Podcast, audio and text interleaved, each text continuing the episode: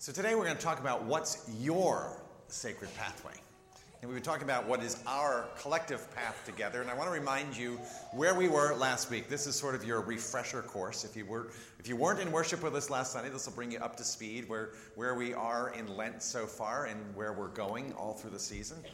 Uh, and if you, uh, if you were here, I'm sure you could have done this too. I'm sure all of you could have said these next couple things. So, the, following, draw, uh, following Christ draws us together uh, into a way of life, and we're calling that sort of a path. That was the earliest name for the Christian uh, faith. It was the way. So it was people who were following Jesus in a way of life. And so this, we're talking about Christianity as something more than just what we believe, but how do we live it together on this path that we're walking together uh, with each other and with, uh, led by God and led by Christ. So, practices are actions within our power that help us to narrow the gap between who we are now and who we feel it is God is calling us to be down the road. This, this is the, the, the draw that leads us farther down the road. So, practices help us deepen our faith, they help us mature spiritually, they help us uh, become more faithfully the people that God wants us to be. Practices tune our radios or our frequencies to, to into the ways of the Spirit. And so it's practices, they're, they're not magical things. Praying is not magic, or reading the Bible is not magic, or uh, gathering for worship's not, not magic. But we find that when we do these things, we put ourselves in a position to hear God more faithfully. To hear God more faithfully. So they wake us up to God. Practices take us not just to heaven. This is not just the, about the end game, but practices helped us to live in the fullness of the kingdom of God now. Jesus was always talking about what does the kingdom of God look like? How do we participate in that? How do we make the kingdom of God real for somebody who doesn't believe that God's reign is real in the world? And so, how do we live into that? Practices help us to do that. And they define us and they identify us as people on the way. And this is a really important part. Practices don't make us perfect, but they do make life in a different way of life possible.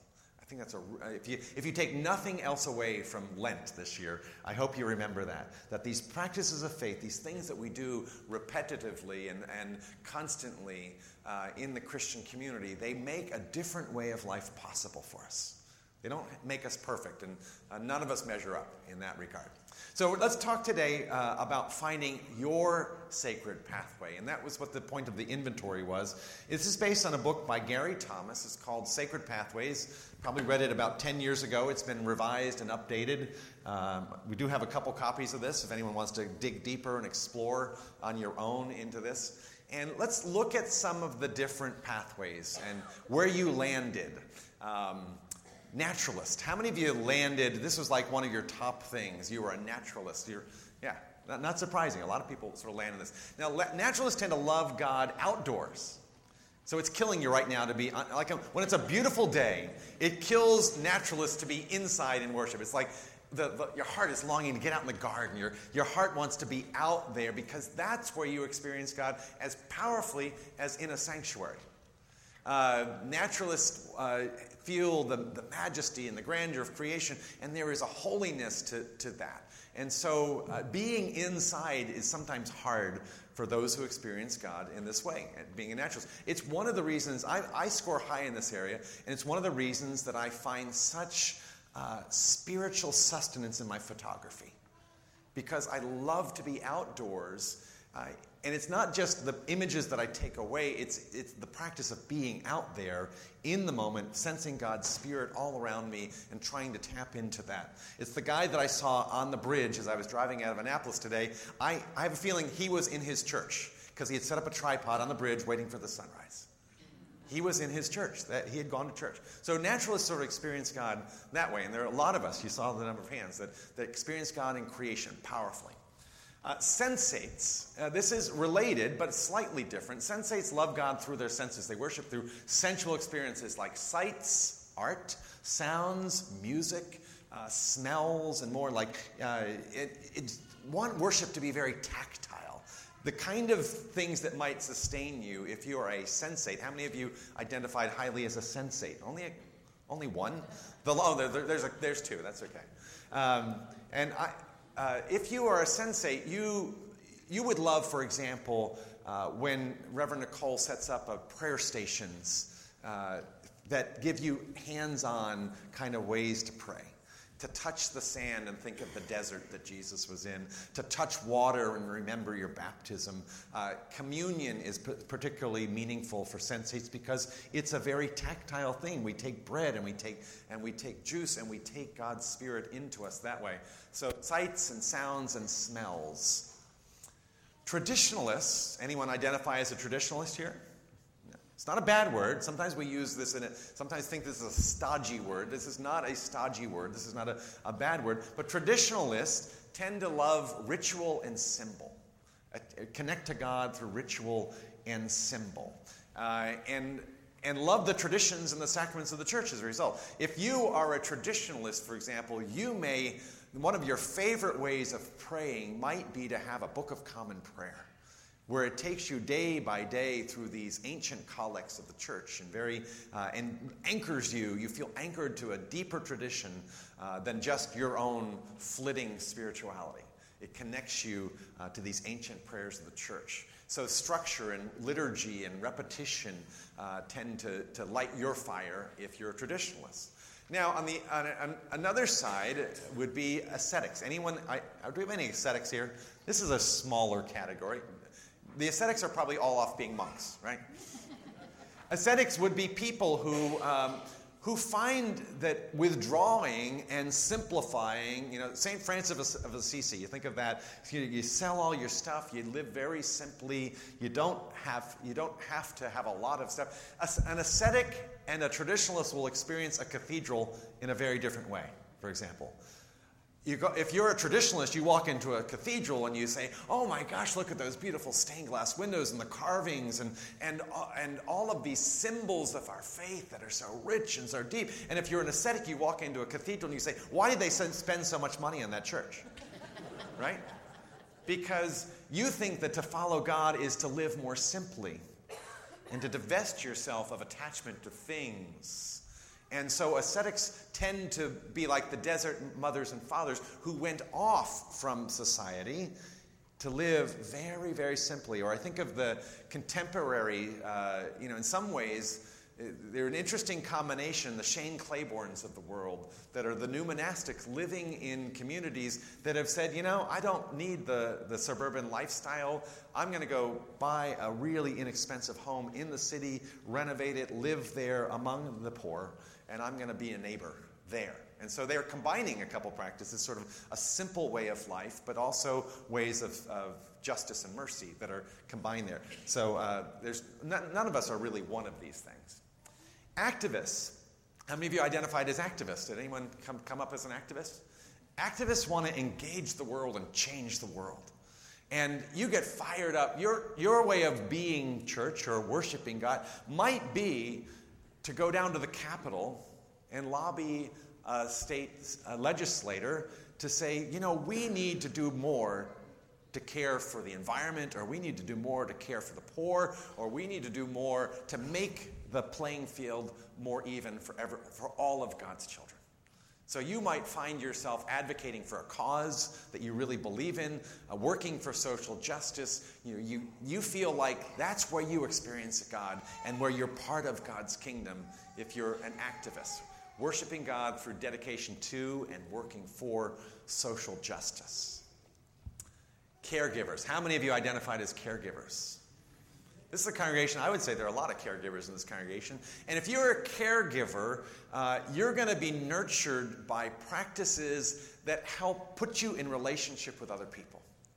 We've got a lot of our ministries that are, I would consider, caregiving ministries. These are acts, uh, ways that you can translate your compassion into an act of serving and being with another person. Uh, whether it be Heaven's Kitchen, whether you're probably the people that volunteered for winter relief this week because you love the interaction with our guests. You love that one on one connection and pouring out your heart uh, to another person through building these relationships. And you love that. That's what feeds your soul, and that's what you feel like puts you on the path. And we have a lot of ways for you to do that in this church. Uh, a lot of ways that you can be one on one, hands on kind of caregiving. That's Stephen ministry is a caregiving kind of ministry. You love to sit and listen and be God's presence for someone else because that's, that's how God has wired you. Enthusiasts. Anyone? Do we have any enthusiasts in this, in this congregation? I hope we have a few. You know, enthusiasts who are ones who bring life and energy. Uh, this is, I, where is, where is Helen White on a Sunday like this when we need her? If I were to guess, I think Helen might fall into that category. Passionate, expressive. They want to worship God with everything they've got.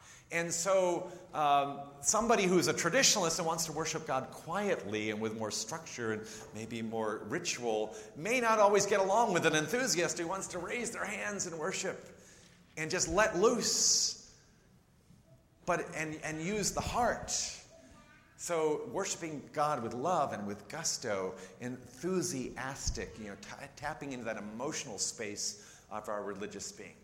Now, Contemplatives, on the other hand, sort of, again, go in a different direction. How many of you identified as contemplatives?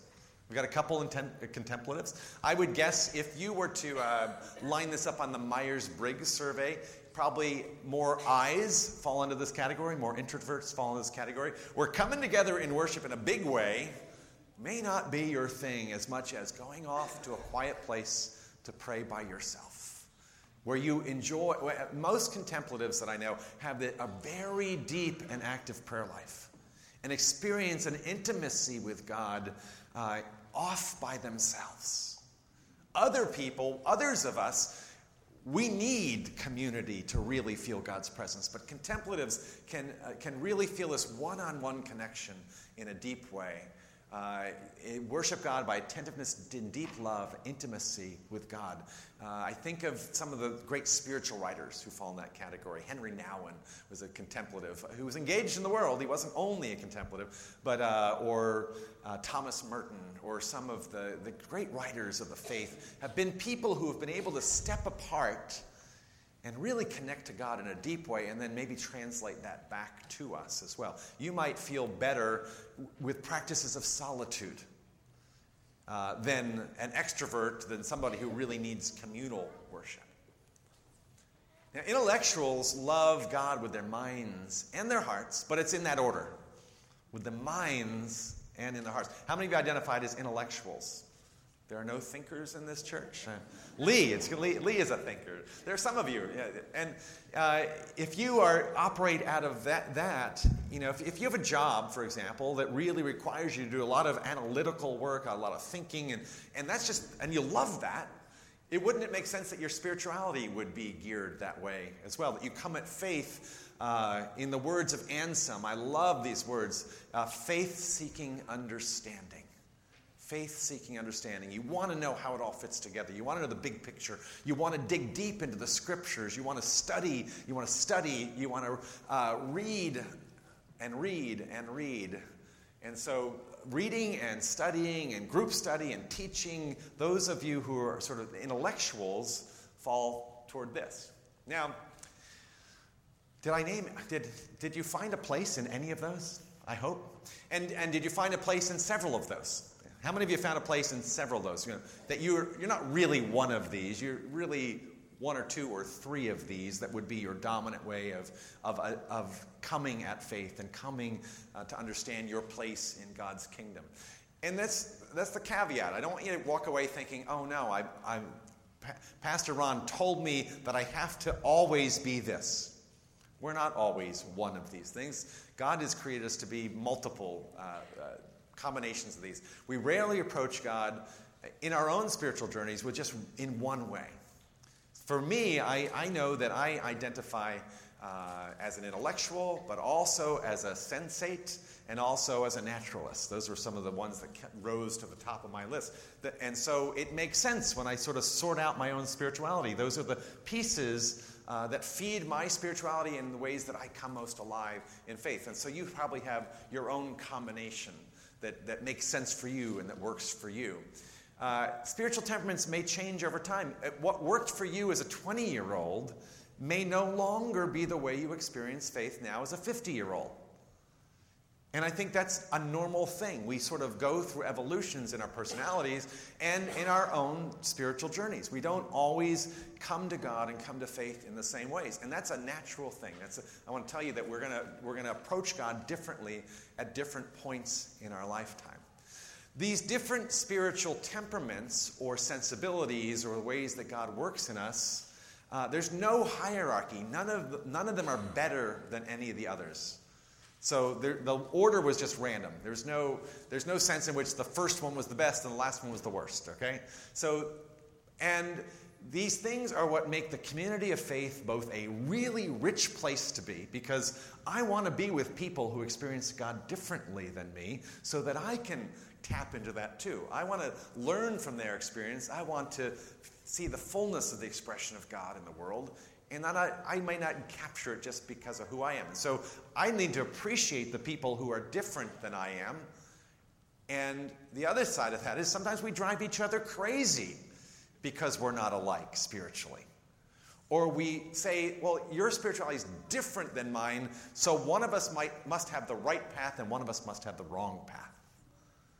And I'm here to say today that I think God has made you uniquely who you are, and within the Christian faith, there are many paths, many ways to access this common path that we share, this way of love, this way of living in the Spirit of Christ that we need to embrace that and we need to, to sort of respect and appreciate within the body of Christ the great diversity that there is. I think that's the richness of the body of Christ. The story uh, is told of Rabbi Zuzia, uh, the great rabbi in the rabbinic tradition, and I've heard it, I heard it first through Abraham Heschel, uh, a Jewish rabbi, and I love this story. He, he had a following, and he was uh, said to be on his deathbed. And he was talking to his students, the ones who had sort of followed him. Just like Jesus, the rabbi, had followers. The different rabbinic traditions have established over the years, and these rabbis had followers. So he had his followers gathered around him in his deathbed. And this is what he said to them He said, I'm not worried in the afterlife if God says to me, Rabbi Zuzia, why were you not Moses? Why didn't you lead the people out of their oppression? Because I could say, I didn't have those leadership skills. That wasn't my calling. I wasn't called to be Moses. And I'm not worried that God's going to say to me, Rabbi Zuzia, why weren't you Isaiah? Why didn't you have the language and the compelling uh, words to be able to get people to claim the fullness of God's covenant? Why wasn't that? Why weren't you Isaiah? He said, I'm not worried about that. I could answer, I'm not Isaiah because that's not how I was made.